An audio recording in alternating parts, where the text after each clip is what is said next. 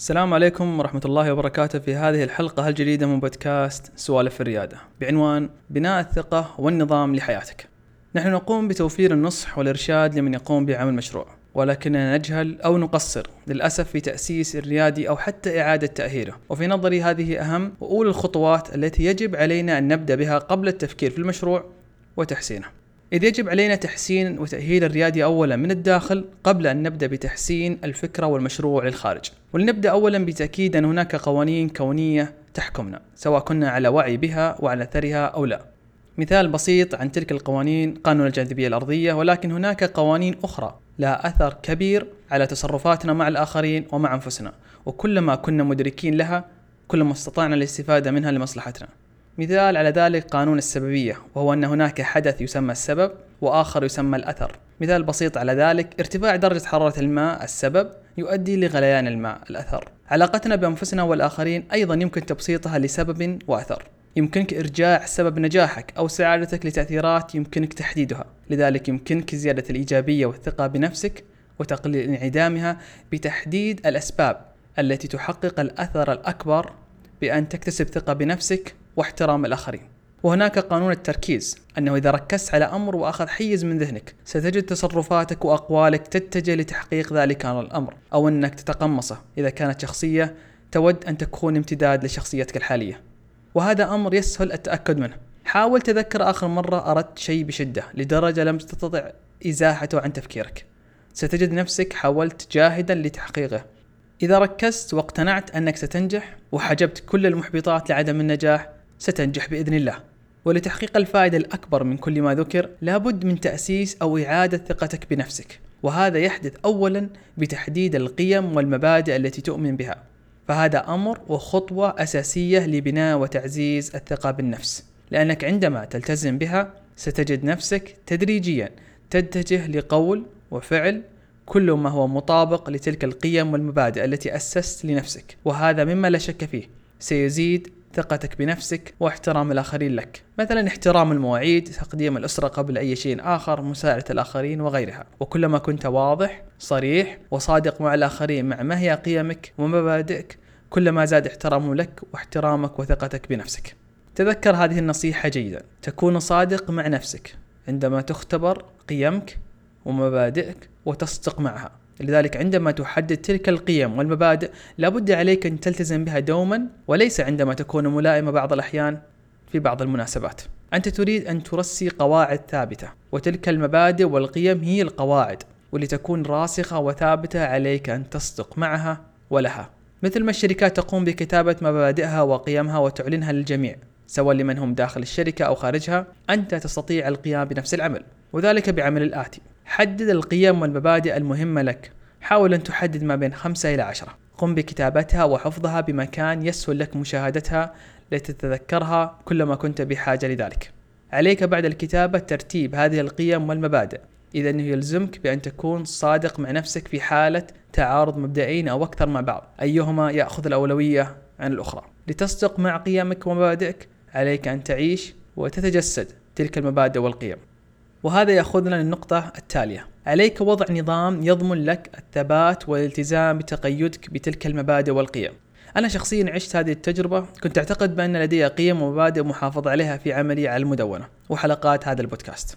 ولكن لم أكن أقدم المحتوى بطريقة منتظمة مما ضايقني. وكنت أقنع نفسي أو بالأصح أخدع نفسي بأنها كانت مجرد هواية وليس هناك أي التزام يجب أن نلتزم به.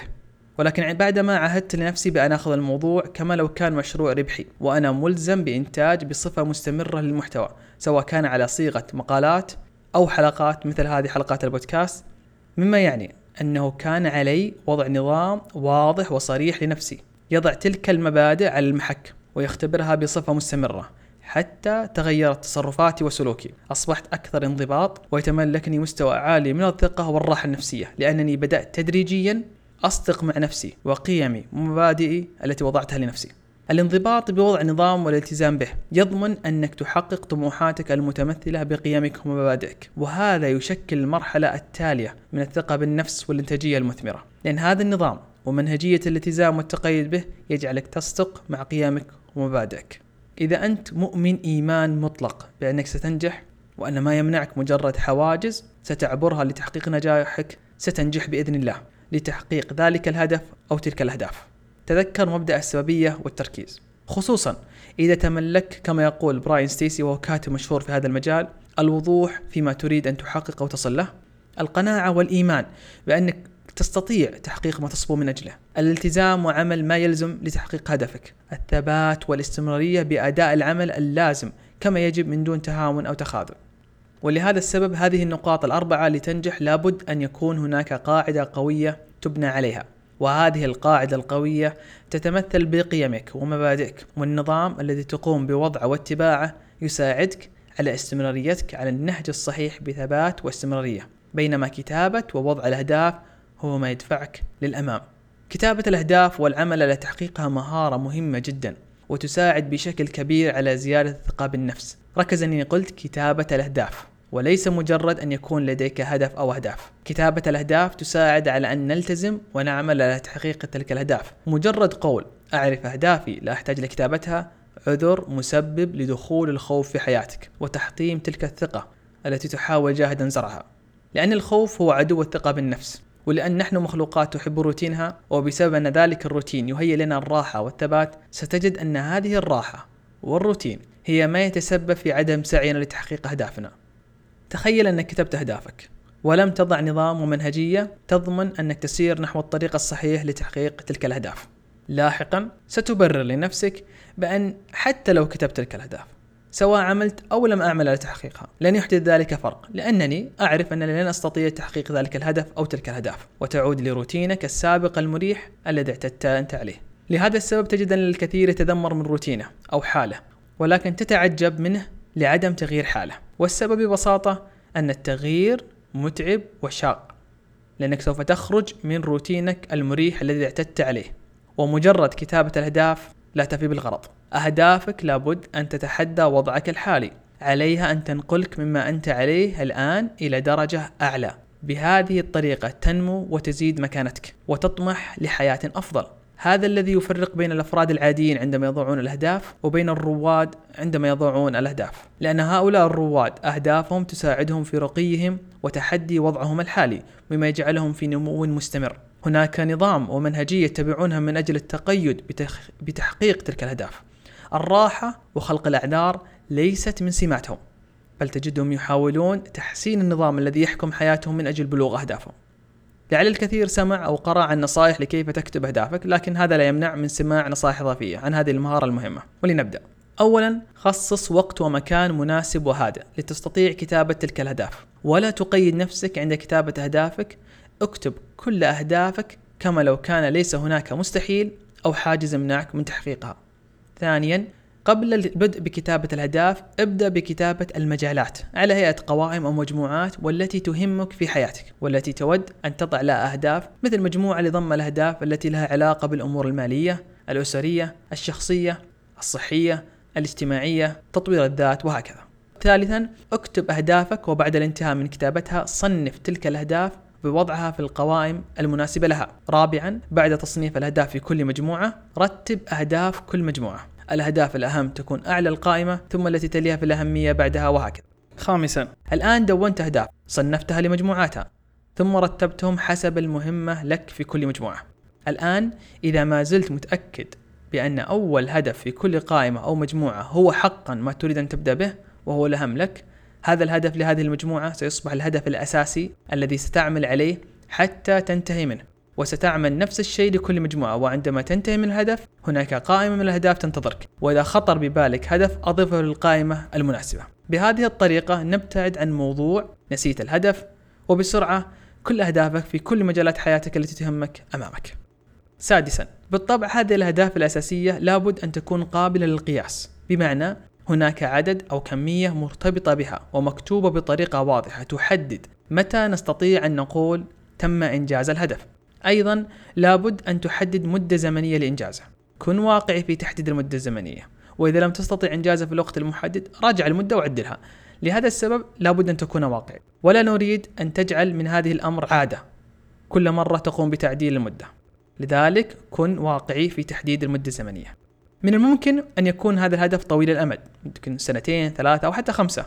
مما يعني أنه يلزمك عمل أهداف أخرى ثانوية مرتبطة بالهدف الأساسي لتحقيقه. اكتبها. حدد مقياس الإنجاز لكل من تلك الأهداف الثانوية والمدة اللازمة لها. وطبعا الأهداف الثانوية مرتبة حسب الأهمية والتي يجب أن تنفذ أولا. والأهم أن لا تنسى أن تكافئ نفسك مع إنجازك لتلك الأهداف الثانوية المرتبطة بالهدف الأساسي وحتى بعد الانتهاء من إنجاز الهدف الأساسي كافئ نفسك. هذا سوف يحفزك ويعطيك إحساس بالإنجاز. سابعا راجع أدائك بصفة أسبوعية. خصص يوم في الأسبوع. أنا شخصيا وجدت اختيار أحد أيام عطلة نهاية الأسبوع وخصوصا في فترة الصباح الباكر أفضل وقت لعمل تلك المراجعة. نظرا للهدوء الذي أجده في ذلك اليوم وفي ذلك الوقت خصوصا. في هذه المراجعة عليك مراجعة ما أنجزت الأسبوع الماضي وما الذي عليك إنجازه الأسبوع القادم؟ مراجعة الفترة الماضية ستساعدك في تحسين نظامك لإنجاز المهام ومراجعة الأسبوع القادم ستساعدك في جعلك مستعدا لما عليك القيام به الأسبوع القادم. حتى إذا أتت مستجدات جديدة ستجد نفسك مدرك ما عليك القيام به. في تلك المراجعة ستراجع أهدافك الأساسية والأهداف الثانوية المرتبطة بها وأدائك نحو تحقيقهم. ثامنا في البداية قلت لك اكتب أهدافك كما لو لم تكن هناك أي قيود. الآن بعدما حددت, حددت أهدافك سواء الأساسية أو الثانوية ستدرك أن هناك حواجز أمامك لتحقيقها وهناك نوعين من الحواجز داخلية وخارجية. الداخلية هي التي مرتبطة بك أنت وتحت سيطرتك. مثلا لا تملك المهارة اللازمة. تفتقد المعرفة المطلوبة لإنجاز الهدف وهكذا. الخارجية ليست تحت سيطرتك. لذلك دائما ابدأ بإزالة الحواجز الداخلية ولا تتعذر بالحواجز الخارجية التي أصلا في البداية لا يمكن تأثيرها. فلماذا تتعذر بها إذا حقا تريد إنجاز هدفك؟ تاسعا. بعد تحديد تلك الحواجز ابدأ بإزالة ما هي تحت سيطرتك. عليك معرفة ما هي المعرفة أو المهارات التي يتطلب عليك اكتسابها لاجتياز الحاجز. الأفراد الذين تحتاج لمساعدتك في اكتساب وإزالة تلك الحواجز. تحديد هذه الأمور. سوف تساعدك بتقليل التوتر من أن تحقيق الهدف مستحيل لأنك بمنهجية وحتى وإن لم تشعر بما تفعل فأنت تتقدم للأمام لإنجاز الهدف بدلا من السكون في مكانك. عاشرا. الآن أصبح لديك خطة عمل لتحقيق أهداف حياتك. حددت أهم الأهداف لأهم الأمور في حياتك. قمت بتقسيم تلك الأهداف لأهداف ثانوية مهمة لإنجاز الهدف الأساسي. خصوصا إذا كان الهدف الأساسي طويل الأمد أو يتطلب عدة خطوات إضافية لتحقيقه حددت الحواجز التي تقف أمامك لإنجاز الأهداف ومن خلال ذلك حددت ما يجب عليك اكتسابه. وكل هدف أساسي أو ثانوي يمكنك قياس نجاحه لأنك حددت معيار واضح وصريح لمتى يمكنك اعتبار الهدف ناجح والمدة اللازمة لاجتيازه. وهناك نظام مراجعة واضح لمتابعة أدائك. والمهم أن تتذكر العمل سيأخذ وقت جهد ومثابرة. وسبب أن الكثير يفشلون في تحقيق أهدافهم على أنهم كتبوها لأن ليس لديهم نظام يتقيدون به. فهم لا يقومون بتغيير روتينهم وسلوكهم وليسوا جديين في سعيهم لتحقيق أهدافهم.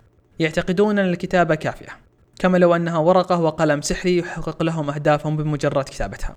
أعيد وأكرر الأمر يحتاج وقت جهد انضباط ومثابرة. إذا حقا تريد أن تتحول حياتك للأفضل دعني أوضح بمثال شخصي تحدثت عنه في بداية الحلقة عن النشر على المدونة. وكيف أنفذ ذلك بسياق وضع الأهداف؟ وضعت هدف بأن أنشر في الأسبوع الأول والثالث من كل شهر ميلادي مقالة. وفي الأسبوع الثاني والرابع من ذلك الشهر حلقة بودكاست. بالطبع التدوين والكتابة على المدونة تخدم هدفي الأساسي الذي أسعى من أجله وهذا يعتبر هدف ثانوي.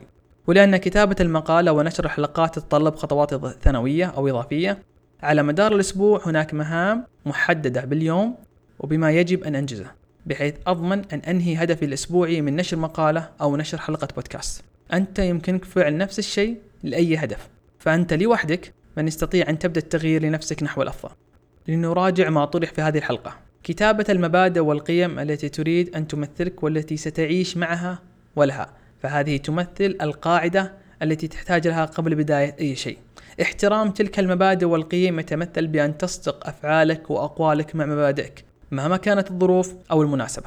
كتابة وتحديد أهداف حياتك في المجالات المهمة لك. فهذا يمثل الوجهة التي تسير بها حياتك. الانضباط والمنهجية في التقيد. بقيمك ومبادئك وفي سعيك نحو تحقيق أهدافك من خلال المراجعة والمتابعة المستمرة. أمر جوهري يفصل ما بين نجاحك أو فشلك لبلوغ أهدافك. وبالتوفيق وبمان الله.